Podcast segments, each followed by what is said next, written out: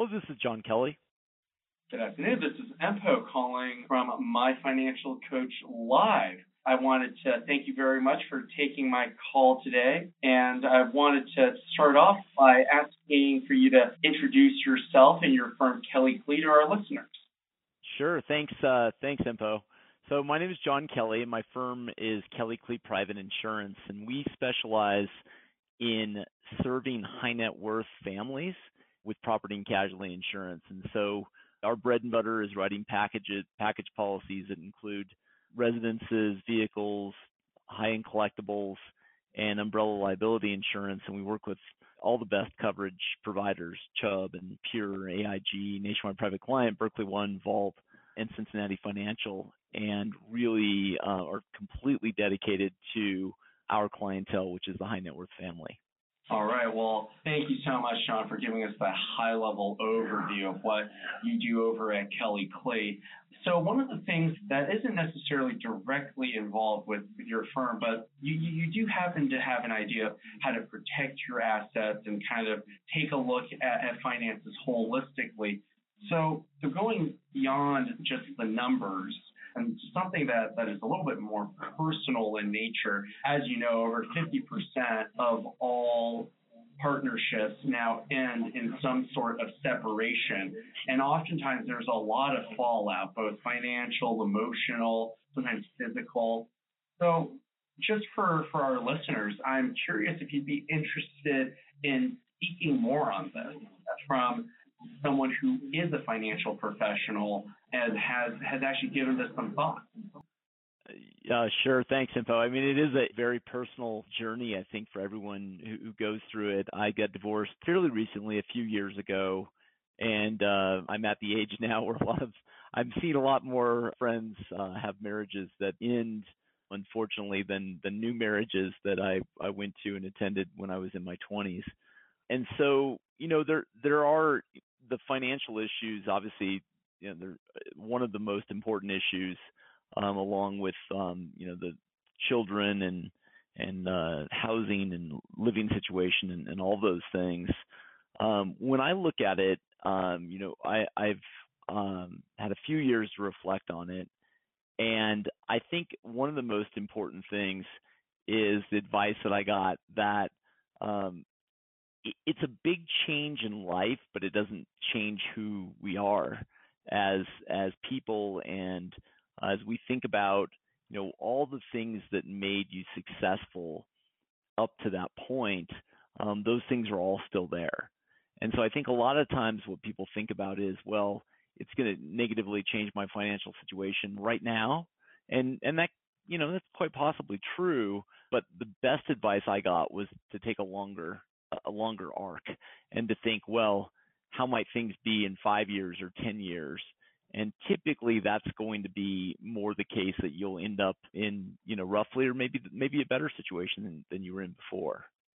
Okay, John, I think I'm starting to get what you're trying to say in in general, but let's let's maybe deep dive a little bit more into the nitty gritty. I mean, what were some of the actual solid challenges that, that you found that, that that really either you personally struggled with or, or that you can imagine other people might have as, as a stumbling block. For example, did you find uh, the, the paperwork bothersome? Did you find the negotiations difficult? Did you find searching for legal counsel something that, that was just odd? I, I don't imagine that people are shopping for divorce lawyers. so tell us a little bit more. I mean, what, what were some of the things that you found? Yeah, actually, I mean, I, I think uh, most of the people that would be that would be listening here are are people who are successful or people who are advising people who are successful. Um, it is actually, you know, it, it almost feels like a second very important job that you have when you're going through divorce. And so, for people who are successful, they're generally successful because they put a lot of effort into making good choices, and you kind of see that across the board in terms of um, making a good choice of, an attorney. For me, it was, I think for a lot of folks, it's it's word of mouth, asking your friends who've been through the process, or and and asking your trusted advisors is super important. Um, I actually think the most interesting and, and difficult thing for me in my situation, and I would think this would, would apply to a lot of folks that are out there, is that a lot of our most valuable assets are very difficult to to value, right? And so, um, particularly private uh, private businesses and homes, high value homes specifically, um, are very difficult to value, um, as well as other things like jewelry and art um, and, and other things that might be shared. And so, I think it's one of those things that we don't think a lot about, but for me, that was one of the most difficult things is that I run, you know, uh, and, and have very strong ownership in a couple private businesses. And particularly if those businesses are in technology or, or less than 10 years old, it becomes very difficult to value those businesses. And so I think it that's one of the things that I looked at and said, wow, this turned out to be quite a bit of quite a bit of work to uh, to go through valuation processes independent of any kind of financial transaction. I see. Well, I mean, that is actually a good point that you bring up. There is some sort of financial component to it that, that is very numbers based. For example, what is the value of the private business and what is the utilization of, of this specific asset to you? Uh, I mean, a home is, is pretty much something that, that you can value and sell, but a business that might be more difficult. What what's what's a business without the owner? What's the business? Right. The, the, drivers of it. So no, that's that's absolutely a great point to bring up. So for our listeners, what if you could do it all over again in terms of, of, of the process? Not not in terms of the relationship, but in terms of the process. What would you have, have really wanted to tell yourself at the beginning of this?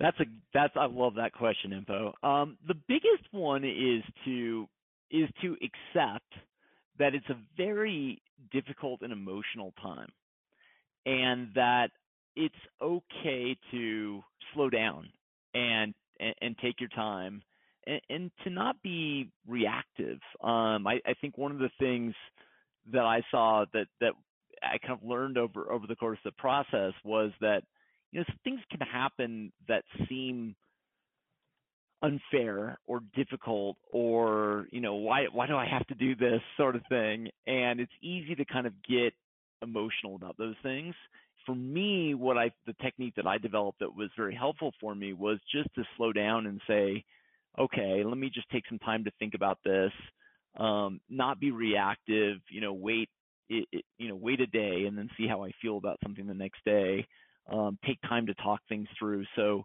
I think that would be the biggest lesson I learned was to slow down a little bit and take my time and then let some of the emotional um, attachments and, and uh, reactions fade away and then respond when when things calm down. The other thing I would say that that's super interesting is when you go through divorce, you do a discovery process and you get asked a lot of questions both by by your own attorneys and the other uh, the other side's attorneys. And the other thing I, I would say is also kind of slowing down and really thinking things through to make sure that you're remembering everything and being, you know, really understanding uh, what the world looks like. Um, when you see emails that you wrote two years ago and three years ago and things like that, it can be surprising how much the world has changed in, in that amount of time and how your thinking has changed over time. So I think that was kind of an interesting learning for me as well. That um, you know we're we're all very dynamic people and things change over time, and when you're kind of confronted with that, it can be um, it can be startling. Absolutely. Well, John, thank you so much for sharing your thoughts. Uh, as our listeners can probably tell, uh, no one is a professional at, at going through a separation. So I, I am glad that we were able to get you on the line and share some of the things that, that you've learned through this process. And hopefully, our listeners are able to learn from this. And I want to thank you once again for your time. You bet, Empo. Thank you so much for your time as well, for bringing me on. All right. Thank you very much. Thank you for listening to MFC Live. For more information, please visit our website at www.myfinancialcoach.com. Keep an ear out. More episodes are on the way soon.